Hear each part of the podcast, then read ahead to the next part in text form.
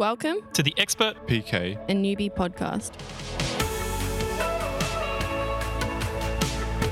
Hello and welcome to another episode of the Expert PK and Newbie podcast, the podcast where each week we take a passage of the Bible, we read it together, and we get the three different perspectives off of three different people. As always, I have with me Lachlan Miller, our expert, Hello. Morgan Carter, our newbie, Hi. And I am Joshua Lee, the PK pastor's kid. How are you all doing, guys? Yeah, doing all right. So we're recording these back to back. So asking ourselves how we're doing, we already sort of know how, how we're doing. If you listen to the previous episode, you know exactly how we're doing. Yeah, so we're still doing well. We're still, we're you know, like nothing, nothing drastic's happened. But I believe, Lockie, you've uh, prepared some questions for us. Well, I just thought we already know how we're doing, and we've planned this day of knocking out a few podcasts in a row. So I figured I'd ask some type of icebreaker question of us so the viewers can get to know us a little bit more. And because we are the expert PK newbie podcast, here's my question I want everyone on the table to answer. If you could suddenly become an expert at something, either in knowledge or in a practical skill, what would it be? Ooh. Hmm. It is a hard question. Yeah, because it could be anything. I think I would really like to be an expert in another language or like Auslan oh, nice. without yeah. having to learn it because I feel like it would take such a long time. Like an expert in being, yeah, having multi like language, like being able to talk lots of languages. That's cool. such a good one. That's a good. Yeah, that's a good answer. Like really helpful because you get in situations like Auslan would be so helpful to just know it already. Yeah. Mm, Yeah, that's mine. that's a good answer. Nah, now I've got to come up with a good answer. um, yeah, and I didn't even think of like, like, are we thinking that it's you become an expert in it like instantly, or yeah. Yeah. oh, Instantly good at something, Josh. instantly good at something? Or instantly knowledgeable about something. Oh, what if I wanted to be? Okay, so not. Hang on. Sorry, now I'm like knowledgeable. Are we saying in, like You're an expert, Josh. If you became an expert, Expert. at something, you could be an expert at ping pong or an expert okay. on Star Wars or I, I was, uh, well, okay. So I've always wanted to be good at like music Mm. and have like some sort Mm. of like musical talent or, or whatever. Or, or I've always loved the idea of like being able to pick up a guitar or sit on a piano or whatever Mm. instrument it is and just being able to instantly play it and wow everyone Mm. there. But I've got no musical bone in me. like there's, there's like, or even just like singing, like like Mm. you know just just being able to belt out something and it sounds good. Yeah. So I'm gonna yeah I'm gonna say music. that is a really good answer. Lockie, what about you if you weren't an expert in theology, Well, I mean, you could always be more of an expert in theology. That would uh but something completely different? one of the joke answers I thought when I first came up with this question is to suddenly become an expert at like stock trading. And so Oh, yeah. I could suddenly get so rich so quickly just by becoming an expert at that. True. Um, I don't know if that would be my final answer, to be real, but Mm. Oh, I like both of your answers a lot. I don't want to steal them, but they're very good answers to the questions, everybody. Well done. oh, you got to come up with something. I'm sticking with the making a lot of money option. Making a lot of money, an expert in making money. Like my brain also was like an expert at making knives. I don't know. something real random. Something real niche. I'd love to be an expert at just smashing out an essay, like without having to think about it, Mm. or like really academically smart, or an expert at being like organized. 'Cause The options are endless. Yeah, it could be anything. Yeah. Good question. Mm. Yeah, this is like an expert in driving. Or like race car driving.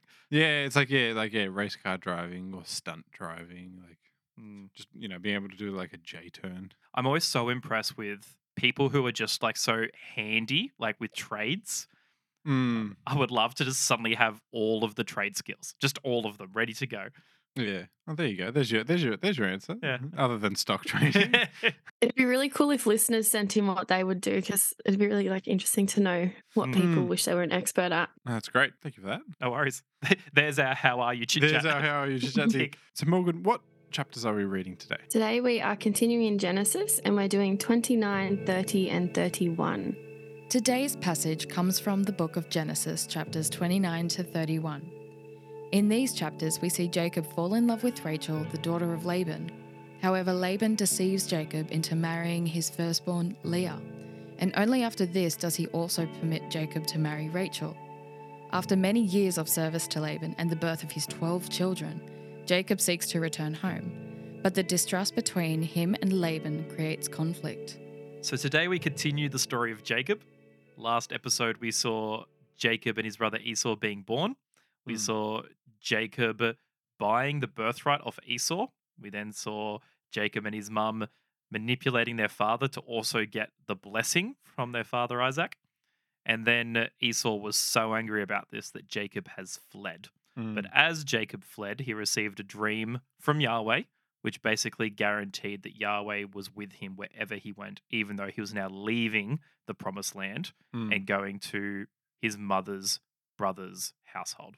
And we in chapter 29 we sort of pick up from that Mm. and he's on the journey and sort of has made it Mm. there. Um, we see him stop by a well and we see that it is custom to wait for the to open so there's a stone on on on the well it's closed off and it's it says that it's custom to wait for the flocks to arrive and the shepherd to of said flocks to open the well for you to if you were a foreigner to wait uh, for that to happen so he's jacob is here waiting And as we read this story, I think we're meant to be getting flashbacks to the time that Abraham's servant came to this same country in search of Rebecca. Mm. And what we said about that story was how obvious God's hand was over it.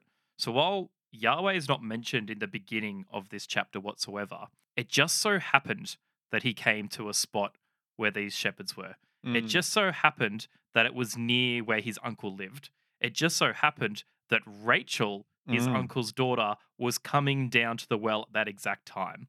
Like just God's timing and providence is all over the beginning of this chapter, even if not mentioned by name. Mm, definitely. It's interesting that once he confirms that this is actually part of his family, Mm.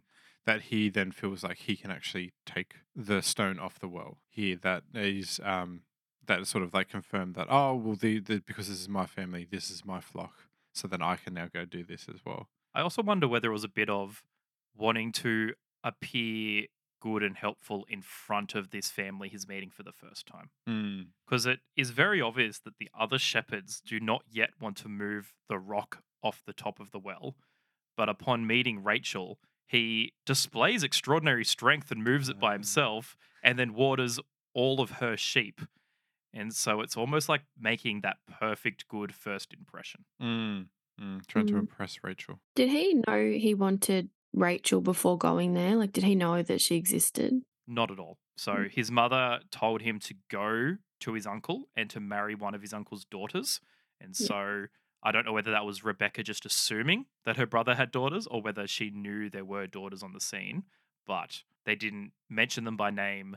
There was it's unlikely that they would have known exactly who they were or which one for Jacob to marry. Mm. It's just he has met the two daughters of Laban. Well, sorry, in this part of the story, he's just met the first daughter of Laban. Which is also his cousin, mm-hmm. I'd like to point out. you're allowed to point that out. But if Abraham could marry his sister, I think we need to concede that what is and isn't appropriate in terms of marriage in this ancient culture is quite a bit different from what we think Mm. is okay. I mean, they have so many. They, they they seem to have so many sons and daughters in this sort of ancient world that like the the family spread is quite large. Hmm. Now, I'm not necessarily saying that like that makes it okay to like you know go seek out a, a cousin, but from a place of well, I know this person because they have ties to you know this family or my family. Then like I guess the the familiarity Mm. in knowing I can trust this this person makes that appealing potentially. And I mean, the fastest way for a tribe to lose its dominance was by interbreeding with another tribe. Like you, you quickly lose your distinctiveness if you and another tribe, like you partner all of your children up, and suddenly it's no longer my tribe and your tribe. It's you've become one. And so the Old Testament seems very concerned with, especially later in Israel's history, with them only marrying marrying Israelites Mm. because it wants to keep Israel as a distinct nation. Now, in the New Testament, Paul removes all the racial distinctions, but he still keeps the you need to marry a Christian Mm. commandment. And so there's something about marrying in a similar group that is a that is a helpful thing to talk about. Although we will very much agree that sisters and cousins are not people we should marry in the 21st century. No. Just to put it out there in case anyone thought we we're heading that direction. no, no, no. So is Jacob weeping out loud because he kissed Rachel. Not because he kissed Rachel, but he was so excited. he was, but more so because he he found who he was seeking, like who his mother said to go find. I think so. Yeah. So, firstly, when we read that Jacob kissed Rachel, this was a normal, appropriate greeting for family members. Mm. At this point in the story, nothing romantic is even hinted at. Like, this is purely a normal greeting. I think we then are meant to see the weeping as this is a man who's just traveled 900 kilometers running away from his brother who is blind with rage and wants to murder him, and he's finally arrived safely in this place that he's been after. Hmm. I think this is a man full of relief. Hmm, that makes sense. And and slightly sort of a bit back, it's when he meets the shepherds for the first time, he asks, "Do you know a man named Laban?" Hmm. And you know, but he's asking, "Is he doing well?" Which I thought was quite funny to have an interaction with the Bible, like, "Well, how are they doing? Are they doing all right?" but I, I guess that's like I need to know if this, if like, is he doing well? Is he alive? Mhm. Like, does does is his tribe, is his family like up and running? Is it going like you know, is all this for nothing sort of Yeah. thing? Yeah, because they didn't have the communication we have. Mm. Like finding the status of Laban and figure out where he was at in life was something Jacob needed to do, and there was no way he had access to that information before he arrived. No, he couldn't just like open up Instagram and go, "Oh, that's what Yeah. that's what Laban's up to." Okay, good. He posted a picture with his sheep. His uh, flock must be doing great. yep. Oh, look, he's had two daughters. It had to do. And while we'll start to see Laban as a negative character by the end of this chunk that we've read, he starts off with a really good impression of running and welcoming Jacob, basically welcoming him into the family. And so we start in a really positive place before Laban s- gets his deceptive side on and starts being a pain for the rest of the chunk. yeah, he welcomes him as his own flesh and blood. yeah.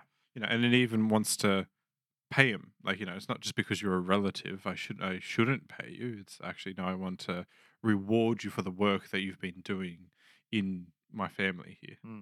In verse 17, where it says Leah's eyes were weak, does that mean she was blind? There's sort of two options here. We aren't exactly sure what is meant by that phrase. It either means she had weak eyes in terms of vision, so her vision wasn't excellent, or it means she had weak eyes in terms of color. So there was like Hmm. potentially a very like gray type eye color, which is then directly contrasted with Rachel, who had a lovely figure and was beautiful.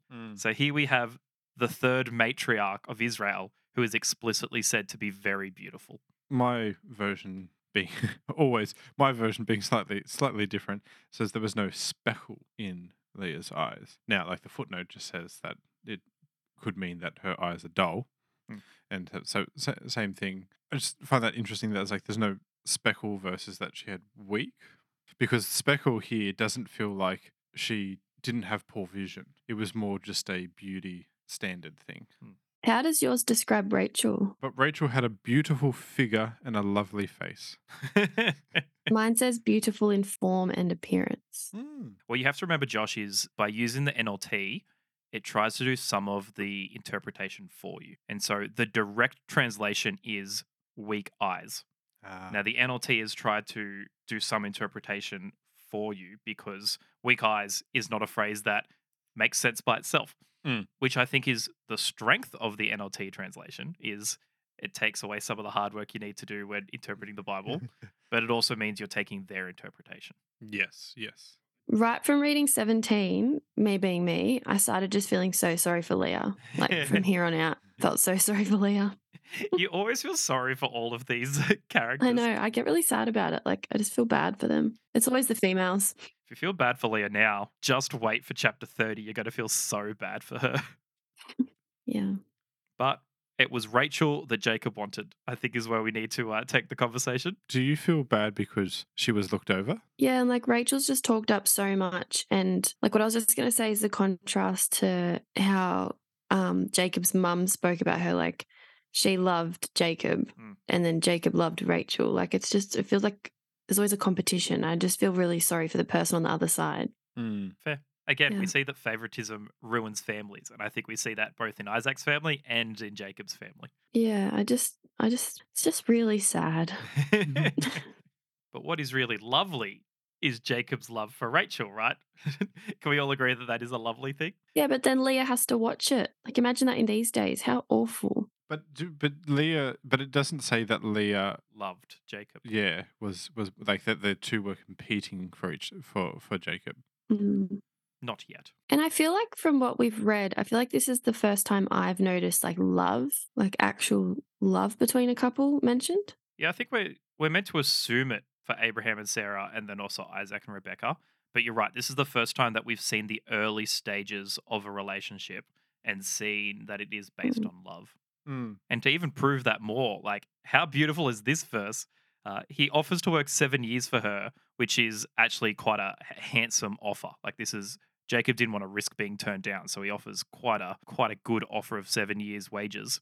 And then it's these seven years seemed like only a few days because of his love for her. Hmm. Aw. like the whole point Aw. is that seven years for a, a price for a bride as good as Rachel just didn't seem enough. Like he knew he was getting a good deal out of it. And they seemed like no time at all because he loved her so much. I was going to ask if you could explain a bit more about the serving seven years. Like initially I read that and I was like, oh, they have to serve seven years, like prison to get them after seven years to prove it, or like what that meant. So in the ancient world, you would almost always pay a bride price to the father or brother of a woman in order to marry her. And so Jacob has arrived in this area with nothing. Like he has no money, he has nothing that he could conceivably offer to offer a bride price to the father. And because of that, all he can offer is to work for him. Like he's effectively offering him seven years worth of wages.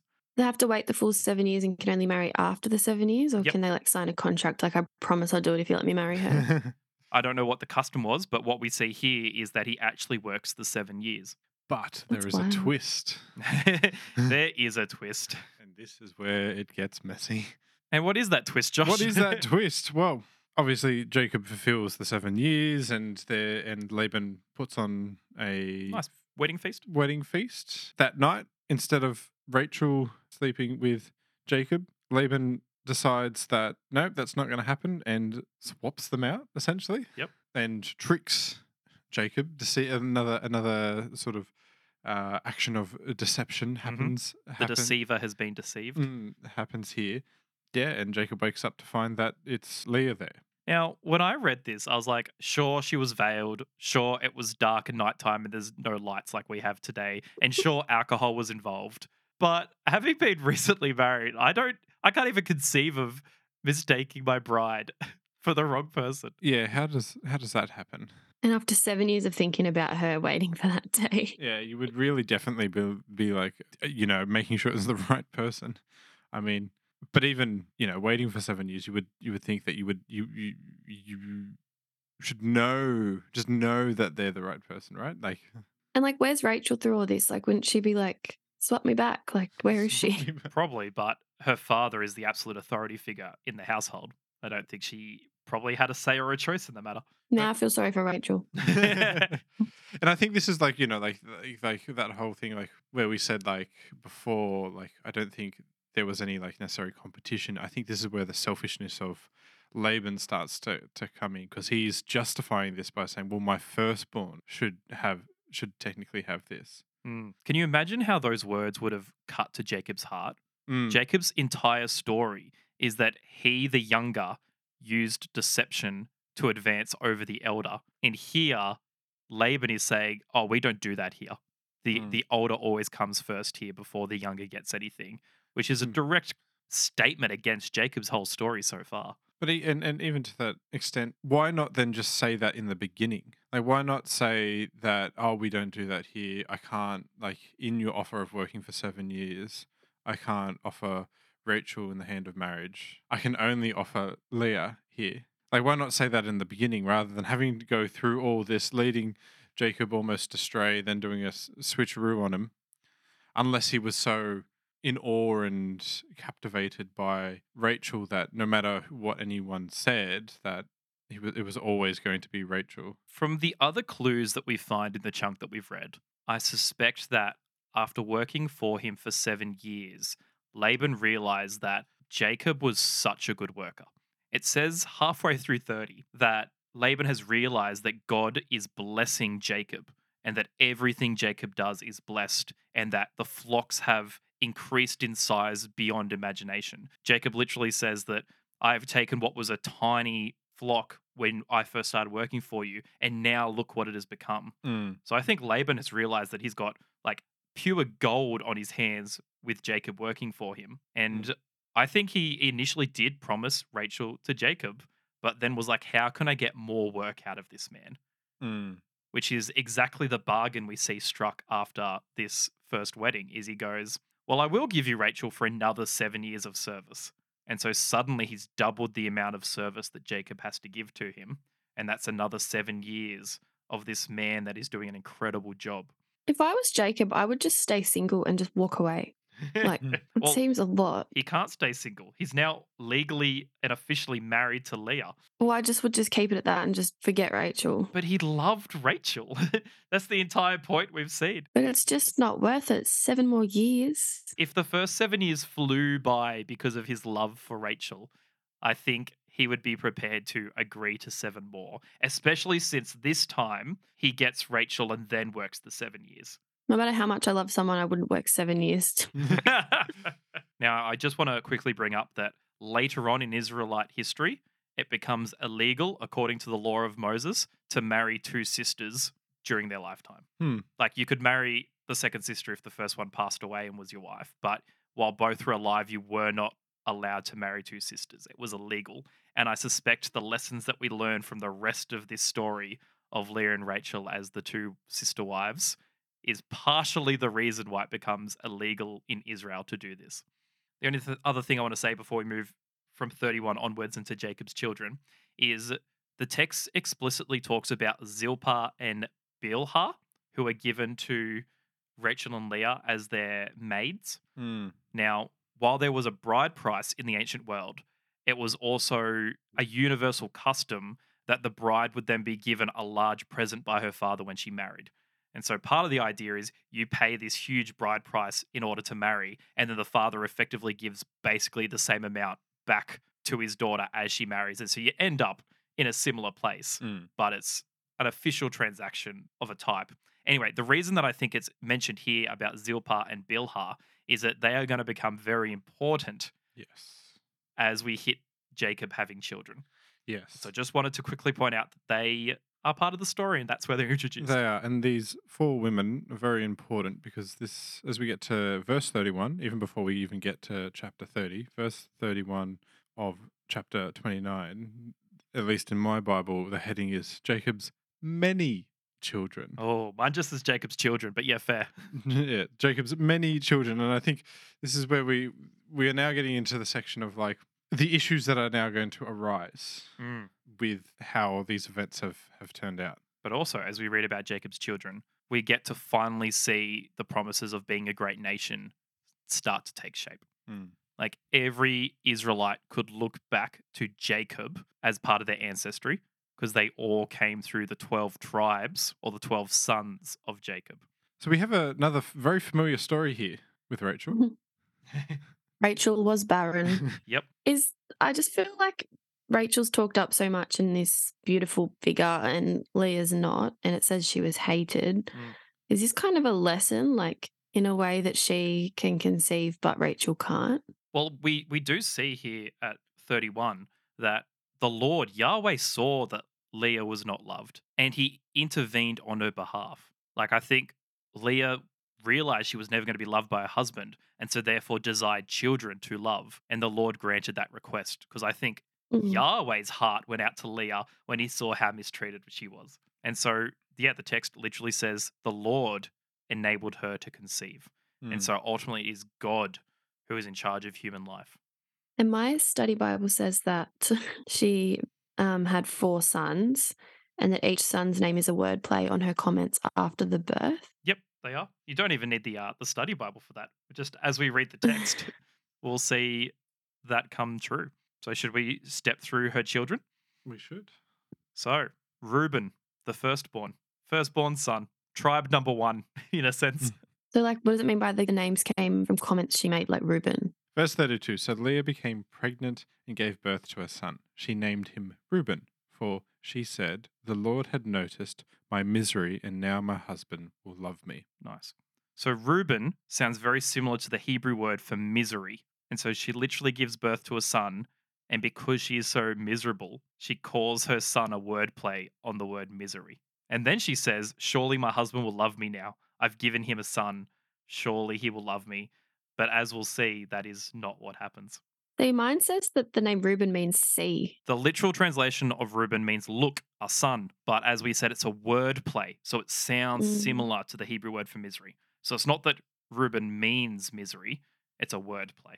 But it's like it's probably like taking that like see. It's like, look, Jacob, my husband, see that we have a son. Mm-hmm. Because so surely you should now notice me Because I'm miserable. because I'm, I'm, I'm like you know you know trying to like turn the tides of of like well now that we have children together you should you should love me like see that we now have a child. That's so sad. yeah, Mm. absolutely. And the names of her next two sons are also pretty sad. So then she gives birth to Simeon, which means God heard. And that's because God heard that Leah was not loved. Like she explains that's why she gave him that name. And then Levi, so tribe number three, Levi was named for her hope that her husband would become attached to her. So Levi sounds very similar to the Hebrew word for attached. And so she was hoping that Levi would attach her husband to her again, but that was not to be. And then her fourth son, Judah, Judah means I will praise the Lord or let him be praised because she realized that her husband would never love her. So her only solace was in praising the Lord. which like it's a roller coaster of like emotions and and just trying to get Jacob's attention. yeah, legitimately. you know, we see we can we can see a journey that's being created. It's like first, can you just like notice me, hmm and then then the Lord's heard my misery, and so then the third one is uh, uh, meaning attached, like hoping that Jacob can be attached to me because now we have three sons, and surely this will now work. And then fourth is just depressing and sad of like She's given up. she's given up unfortunately you know like she's turned arguably into the right direction of like okay well my now only solace is with the lord Mhm. which is good in a, in a way but it's just depressing that four attempts to get jacob's attention and it's just not worked Hmm. judah Yeah, what about Judah? there's a certain line that goes from judah right Aslan? No it's in the line the not the lion what Sorry, I swear you said lion. And no I was i'm like, saying the line of judah oh, okay, you the said lion. Descendants of Judah. There's Judah is quite important. Yes, correct. yes, the kingly line comes through Judah. Mhm. Jesus comes through Judah. Mhm. And next episode, sorry that I'm always doing this. Next episode, we'll begin to see why the kingly line comes through Judah and not through the firstborn. or even just through any anyone else Hmm. as well. Like uh, as we as we get to it, the servants get pregnant, and as well as Rachel, and so it could through the four four women, it could be through any of the line, but it actually comes from the fourth line. And what we're sort of saying is like you know it gets real depressing at that point, but it's interesting how it's when it's the line that when Leah has said, "I will turn to God." And my solace is with Him.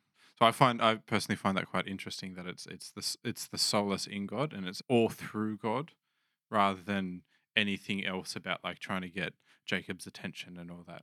But yes, as you said, there is more children to come. There is So Rachel is so consumed with jealousy because Rachel also wants a child, but as Morgan pointed out for us, she is barren. And so they decide to repeat Abraham's story by handing over the maid, turning her into a wife, and then saying that I'm going to have a child through the maid, and that counts as my child. So how many wives are we up to? We're up to three, but we'll end up at four in just a moment. And So- so Rachel hands her servant over. and so we have child number five Yes. out of twelve. Mm-hmm. Dan, Tribe 5. Dan. It's such a normal name compared to all the other Dan. names that we've read so far. Yeah, we've got like Levi, Reuben, Dan. It's a good name. It's very common nowadays. Dan means vindication. In other words, Rachel is saying, The Lord has vindicated me because now I have a child to call my own son.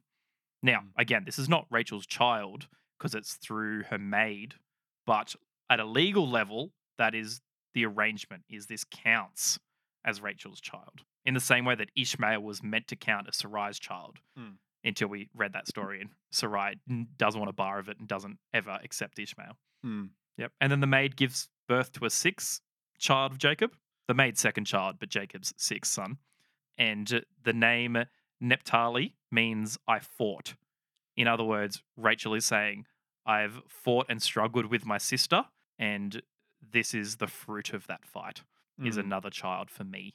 And it's saying here in the text, I'm winning. Yeah. It's like, what a bold thing to say. yeah. They're not even your two kids. They're no. two kids given birth by your maid, and your sister wife has four kids, and you're like, haha, I win. I win. I've I've I've I've done it. And I like sort of like had to stop and think going, are you? One, why does this have to be a competition? But two, are you winning? Is this what we're constituting you as like winning that you have children but are not of your own blood? hmm And then we see, is it um, Leah handing Jacob her servant Zilpah? Correct. Here's wife number four. Jacob would have just been like, what is going on? Especially because his wives are literally handing him other women and saying, here's another one. yeah. Yes. Uh, mm, Like, would he have liked that or not liked that? well, No idea. I've no idea. we know more children are popping out, so the deed's been done.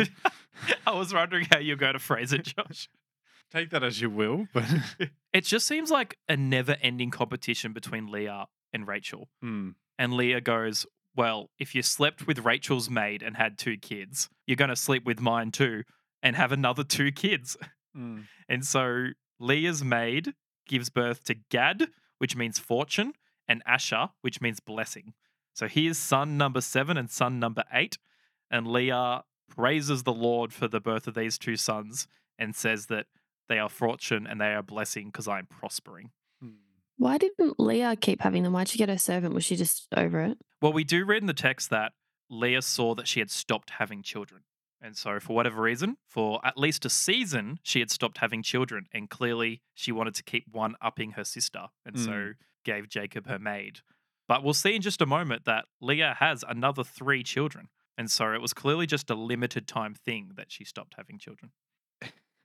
And and it's all because of a mandrake.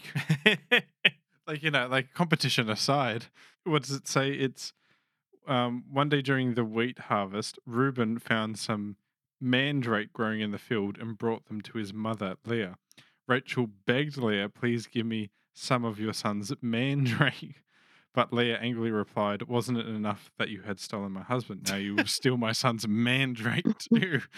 oh, the conflict in this family is killing me. it's just a mandrake. Well, the thing is, a mandrake was considered an aphrodisiac. It was also ah. thought to induce fertility. So Okay. Rachel wanted it because she still hadn't had any kids of her own. Mm. Yeah, sure, she had had two through her maid, but suddenly there's Reuben standing there with some mandrakes and she thinks that can induce fertility. I'll do whatever it takes to get them. Ironically, it backfires. Yes. So Rachel gets the mandrakes, but in exchange, she's like, but you can sleep with Jacob tonight, but I'll get the mandrakes. And Leah then sleeps with Jacob that night and ends up having another three kids. Triplets. I don't think they're triplets. I think they are three that just happen in a row. But the three kids are Issachar, which is son number nine, and his name means wages or hire. And Mm. what Leah says is, I hired my husband by selling off the mandrakes, and I've had another son because of it. and then she gives birth to Zebulun, which his name means gift. And so Mm. she she thought, hey, here's another gift from God. Mhm. And then finally she has a daughter, Dinah. Nice. Were there more daughters? There's only one daughter ever mentioned. Mm. I read somewhere that possibly there could have been more, but it was just never recorded. Later on, it says towards the end of Jacob's life that he was surrounded by his sons and daughters, but most scholars think that means daughter in laws Mm. at that point. But basically, there's only ever one daughter recorded. Yeah. And then Rachel is not barren. Oh, finally. she finally gives birth to Joseph. And sh- the name Joseph is an interesting one because the name means add, like plus, like I don't know how else to say it, like the maths concept of add. Because Rachel Like, says, addition. yeah, addition. Yeah. What Rachel is saying is, Lord, thank you for this child.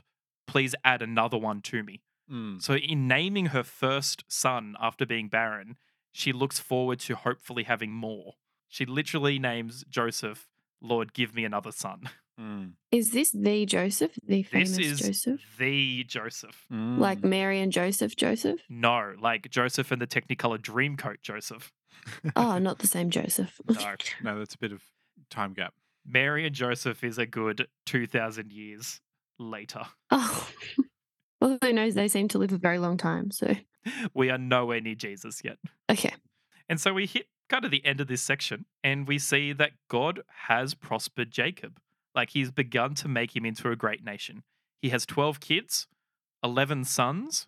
So 11 of the famous 12 tribes of Israel have their founders have been born. There's still one more to come a little bit later on, but we really see that Israel as a nation is beginning to take shape. Mm. That's a lot of kids. That is. Yeah. And there's this is only eleven, and we did say that there there are 11 tw- sons. These eleven. Sorry, sorry. There's eleven. There's twelve kids, but there's eleven sons in terms of the tribes of Israel. There are twelve tribes, so Mhm. we are missing one We are. son here, which will come later. Because Rachel prays, Lord, give me another child. Mm. and that prayer will be answered, but with some pretty severe consequences. Mm. So is this Jacob wants to go home back to where he came from those all those years ago before he set out to find Rachel? Yeah, yeah, that's exactly how verse 25 begins. Is he is now served for 14 years with Laban. He now has a big family, multiple wives, and he goes to Laban and says, "I think it's almost time for me to return home, but while I have a large family, I don't yet have any earthly riches." Mm. because he's spent 14 years working and his wages for that was his two wives. So he doesn't yet actually have anything else. And he's asking this of of Laban. Mm. Like he's asking, I, I would like to leave, but also I need this wealth. I need to accrue this wealth. I'm confused with the timeline because if he's just finished the 14 years of serving, but they had to get married after finishing serving, did they have kids out of wedlock? No, no, no. So he worked for seven years and then married Leah by mistake. And then he Okay. married Rachel a week later in promise of working another seven years. Okay, right. That makes sense. So within a week, he got married to both of the daughters. And then what we've just read happened over the next seven years. okay. So all these children have effectively come in seven years. And this is where we pick up the theme that I brought up earlier about Laban has realized that the Lord has blessed me because of you, Jacob. In other words, the promise to Abraham that those who bless him will be blessed is happening to Jacob here. Like that same promise has come through. That in everything Jacob does, he is blessed. And Laban, who has facilitated that, has also been blessed. Mm. And he's asking Laban for wages. He wants Mm. him to get paid. He wants to get paid from Laban.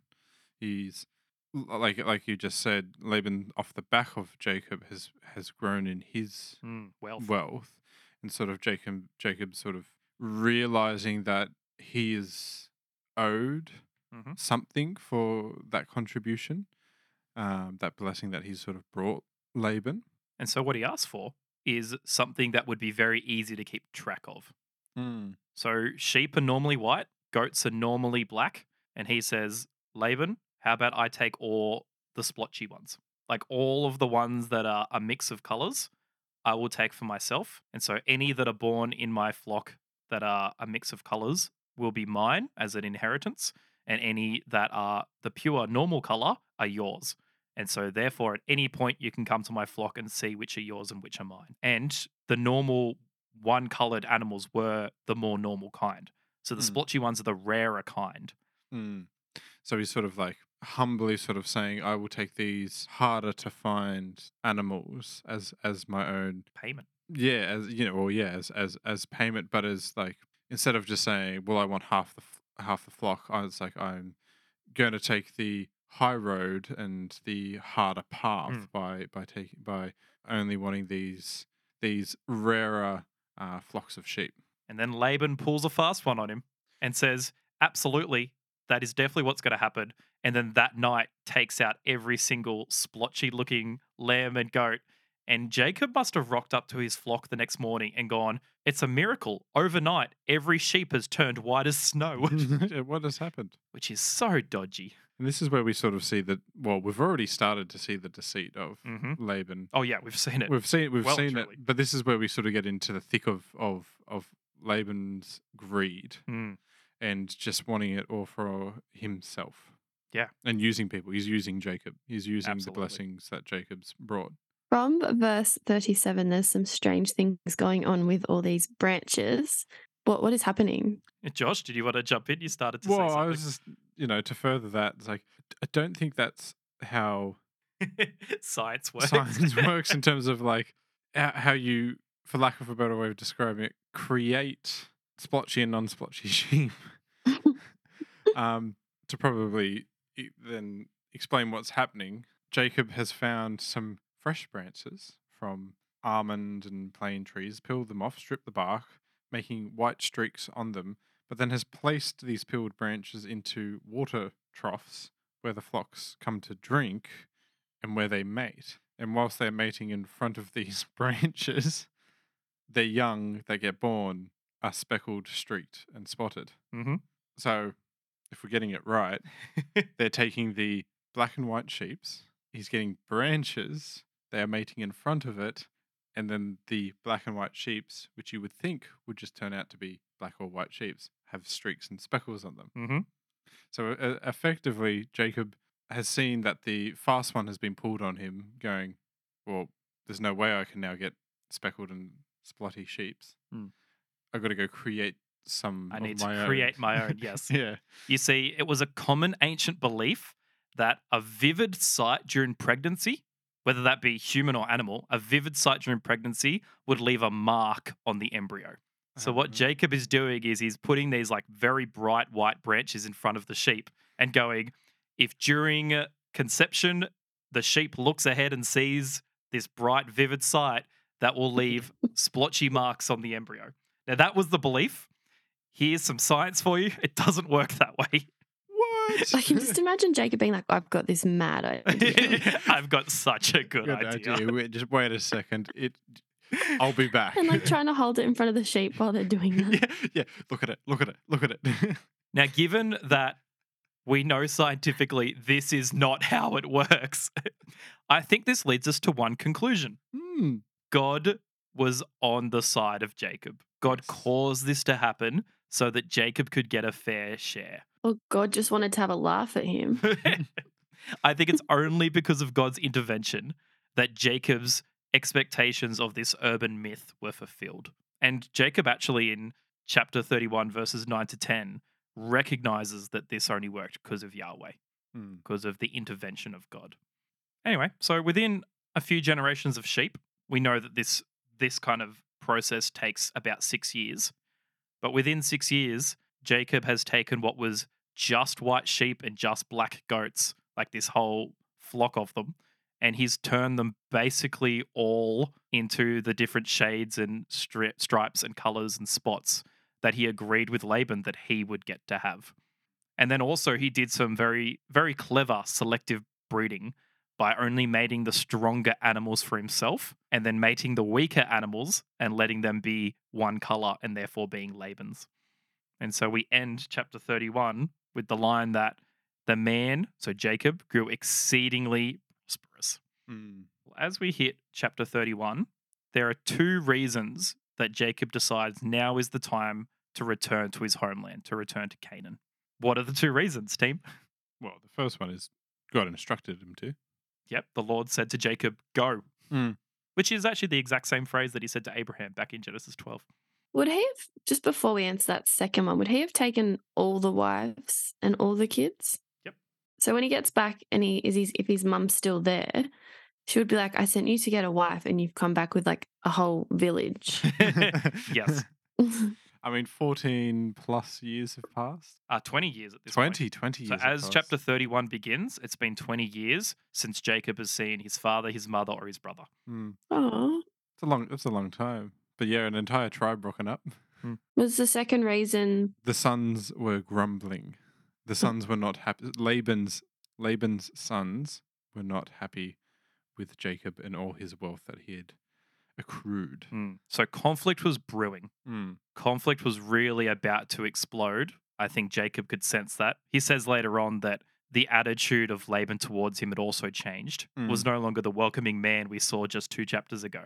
There was a lot of animosity happening now, and then God appears him and tells him to go. And so he decides it is time to go. That would be just such a mission. 900 Ks with all the kids. Like, All the flocks. Mm. mission. It does say that he accrued, like in his wealth, it says that he had large flocks of sheep and goat, female and male servants. So he ha- did have help, Mhm. as well as many camels and donkeys. Mhm. Like, yes, it's a it's a big mission to move a large group of people rather than just a few.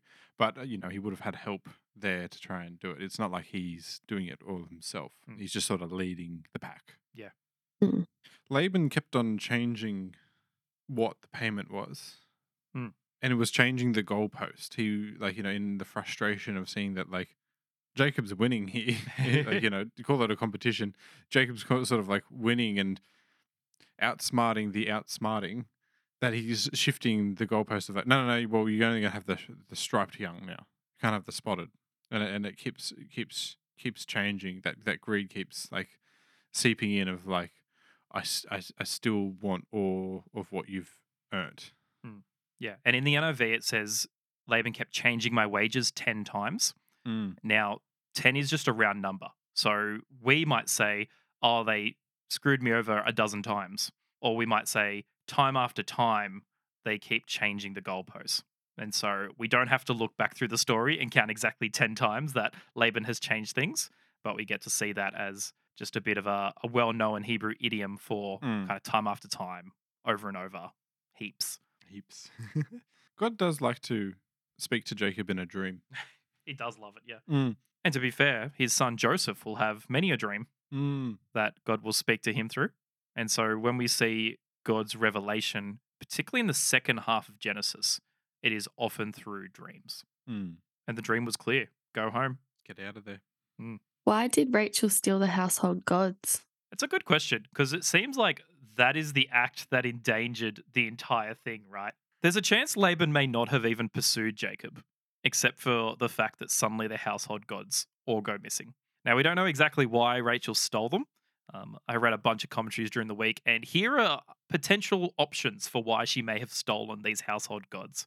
The first is it is believed that to have the household gods might give a person the right to the inheritance. So this could have been Rachel directly playing out her words in the previous few verses of I no longer have any rights to my father's inheritance anyway, Mm. but then stealing the household gods which would give her a right to the inheritance. Another option is she may have had a really pagan belief system and believe that these gods would protect her Mm. or that these gods would give power to Laban to chase after them. And so by taking them she could rob Laban of his power Mm. she perhaps thought that she just deserved these household gods. Like she basically just disowned Laban as a father and was like, Mm. I deserve something out of this. And the final option is the household gods were probably made of precious materials. So maybe it was just like a final screw you, I am Yeah. taking something of value that I can sell later. Those seem to be the main options I could find, but there's no direct answer to your question, Morgan. Mm. I've heard, you know, very, very, if not the same, similar sort of thoughts about why this happened because it's a bit out of the blue that Mm. all of a sudden just still like you could have stolen anything, but it was the household idols, Mm. which you know then says, well, this was a household that worshipped pagan Yeah, yeah. gods. Laban We- was a pagan. Mm, was a pagan, and and sort of shows that Jacob wasn't influenced by that, didn't take up the false idols, stayed true and remained true to Yahweh. Yeah. Back in verse 11, then in my dream, the angel of God said to me, Jacob. And I replied, Yes, here I am. You know, it's that immediate response mm. to Yahweh, the immediate response to God, despite being in a pagan land. Yeah. Yeah. Could have been out of spite, selling off the wealth. I Guess we'll never know. Yeah, we won't. But what we do know is that they fled and that Laban chased them down, which he could have, even though Jacob and his crew got a three day head start, they were moving an awful lot of animals. They potentially still had young children at this point in time. And so they were all moving together, probably quite slowly, which is why Laban was able to catch up with them. Hmm. Verse 23 in my version says So he gathered a group of his relatives and set out in hot pursuit. Not just pursuit. No, Hot hot, pursuit. pursuit. They were definitely after him. They they were on a mission. Mm. Which again explains why they were potentially able to catch up because they weren't just following slowly, they were in hot pursuit. They were in hot pursuit. Those camels booked it. Which, to be fair, camels are actually quite quick when you see them run. Like they, you, we we often just see them sort of like walking and wandering, but when they run, they run. God intervened. yeah. Always nice to see that God has Jacob's back Mm. because had God not appeared to Laban in that dream, I hesitate to think what Laban might have done to Jacob. Yes, definitely. And God's warning him, saying, "I warn you, leave Jacob alone." Mm. You know, there's no ifs, there's no buts. It's just, just don't, don't, don't lay a finger on him. Don't lay a hand on him. Like, just leave Jacob alone. And I mean, Laban even says, like, he tells Jacob that the Lord has appeared to him and told him not to lay a hand on him. Which I think was the only thing restraining Laban. Um, he does search all of Jacob's belongings to uh, try and find his household gods, which leads to the fun situation where Rachel's like, Oh, sorry, I can't get up. I'm on my period. And her dad's like, I won't come near you. That's fine. Meanwhile, she hides the household gods under her. Jacob gets extremely angry, which and challenges Laban, like rightly so. Now Jacob doesn't know that Rachel has stolen these idols. So, with the knowledge of him not knowing it, sort of justified that he would get like extremely angry. Yeah, he's being falsely accused. He's being falsely accused of, of things that he didn't do, and he didn't actually steal them. It was Mm. it was technically Rachel, but he does, you know, sort of address the issues of saying like you are reaping my rewards here, and you've been doing this for so long. What's the significance behind the stones? So, as they made an agreement, they would always want their gods watching over the agreement. And so you see that they name the stones Galeed in Hebrew, which means a heap of witnesses. And then in Aramaic, they name them, oh, I'm going to butcher this, Jagar Sadadatha. But that also just means a heap of witnesses.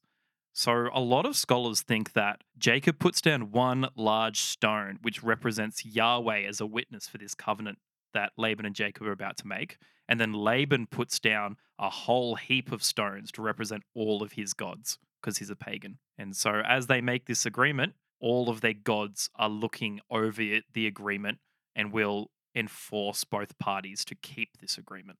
And I don't think we've said it yet, but Laban wants an agreement. He starts off by saying that he wants it for the safety and well being of his daughters, for Jacob to promise to look after them. Mm. But then the second half of their agreement is that Jacob will never return past this pile of stones towards Laban house, Laban's household. So I think Laban has realized that he's gotten as much as he's ever going to get out of Jacob. Mm. And now Jacob's only a threat because clearly he is someone who's now become very wealthy, has Mm. obtained a lot of that wealth from Laban, and Laban just doesn't want to borrow him anymore. And so the agreement is in the sight and witness of these pillars, which represent our gods. Again, Jacob having one god, um, we agree to treat your daughters well and to never return to your home country. Mm. And it's almost, I almost see that like as a selfish move because it's not like as if they're trying to like work this out and, you know, like come visit me in the summer sort of thing. You know, it's it's now like I see you as a threat and Mm. I now do not to protect myself. We are making this despite being family. And we end this chapter slash this section slash this episode with Jacob perched on the edge of Canaan, almost back in the promised lands. However, as a little um, teaser for next episode, last time he was in the land of Canaan, his brother wanted him dead. And we're going to find out next episode whether 20 years has changed that or not. Stay tuned.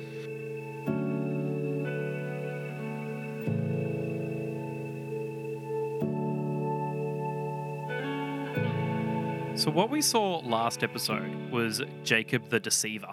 And what we've seen this episode is Jacob the one being deceived.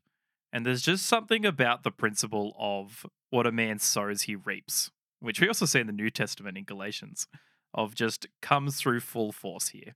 is we see the life of Jacob, and at this point in his life, he's been deceived so many times, even though his name means deceiver. Hmm. And so I guess that's sort of my takeaway is you reap what you sow. I'm not saying that Jacob deserves everything that has happened here, but I think that principle is hard to ignore as we go through this story. Hmm. My takeaway is nothing crazy or life changing, but I'm just still so shocked at how like different life was back then and like what went on and what was okay. Hmm. Yeah, just blows my mind. The differences Hmm. in both history and culture. Mm. Yeah. Yeah. Like compared to us, this is 4,000 years ago. Mm. Like we'd probably struggle to recognize the culture of our grandparents and be like, man, they were weird. But this is Yeah. so far beyond that. Hmm. Mm. For me, I guess my takeaway is that God's still present in all of this. Like he's he's still blessing Jacob Mm. in in despite you know whether it's like you know he's being deceived because he was a deceiver beforehand. Like God's still there. God's blessing him and and you know making him wealthy and and providing uh, for him. But I I just really like that like little line of like when God calls out to Jacob in a dream, and despite all this stuff happening, despite being in a pagan pagan land and having to sort of battle his way through Laban, him just saying, "Yes, Lord, I'm here." That instant like sort of like acknowledgement and you know, Lord, you're here, and I'm I'm I'm I'm here too, and I'm I'm your willing servant. I think it, it always amazes me the just the instant acknowledgement of God. Hmm. So after reading all of uh, that and and learning about Jacob's story and and his children, we've shared our thoughts, and we'd love to know your thoughts and uh, send them in. We'd love to know what you've thought about these passages of the Bible, but we'd also love to know if you've got any questions that have have come up, anything that you're unsure sure of, and we'd just love to know your comments. So send them through. Send them through to our social medias. Uh, you can follow us on Instagram, TikTok, Facebook, and stay up to date with them. If you haven't already, give them a follow. We'll post regularly when we can there. If you would like to financially support us, then follow us on Patreon. Head over to our link tree. You can find our Patreon there or the links in the description below. And you can uh, get extra content, early episodes, extra long episodes. And uh, it is a way for you to financially support us if you would like to uh, do that. Don't forget to share it with a friend, share it with someone that doesn't know this podcast or is sort of interested in uh, the Bible or interested in Christianity and faith. Would maybe this is a good tool for them to sort of uh, get into Christianity or share it with someone that uh, wants to delve deeper into the Bible. We'd love not only this uh, podcast to be shared around, but the Word of God to also be shared. How about I just end with a word of prayer? Dear Heavenly Father, I thank you for your servant Jacob. I thank you for his work and his obedience to you, Lord, that no matter what happened in his life, that he was still obedient to you, Lord. Allow us to look towards that and to also match his obedience to you, Lord. Lord, pray for everyone here and everyone listening and watching that you be with them in everything that they do. In Jesus' mighty name I pray. Amen. Amen. Amen. Lockie Morgan, thank you. And thank you everyone for watching and listening. And we will see everyone next week. Bye. Bye. Bye. A Mustard Seed Creative Production.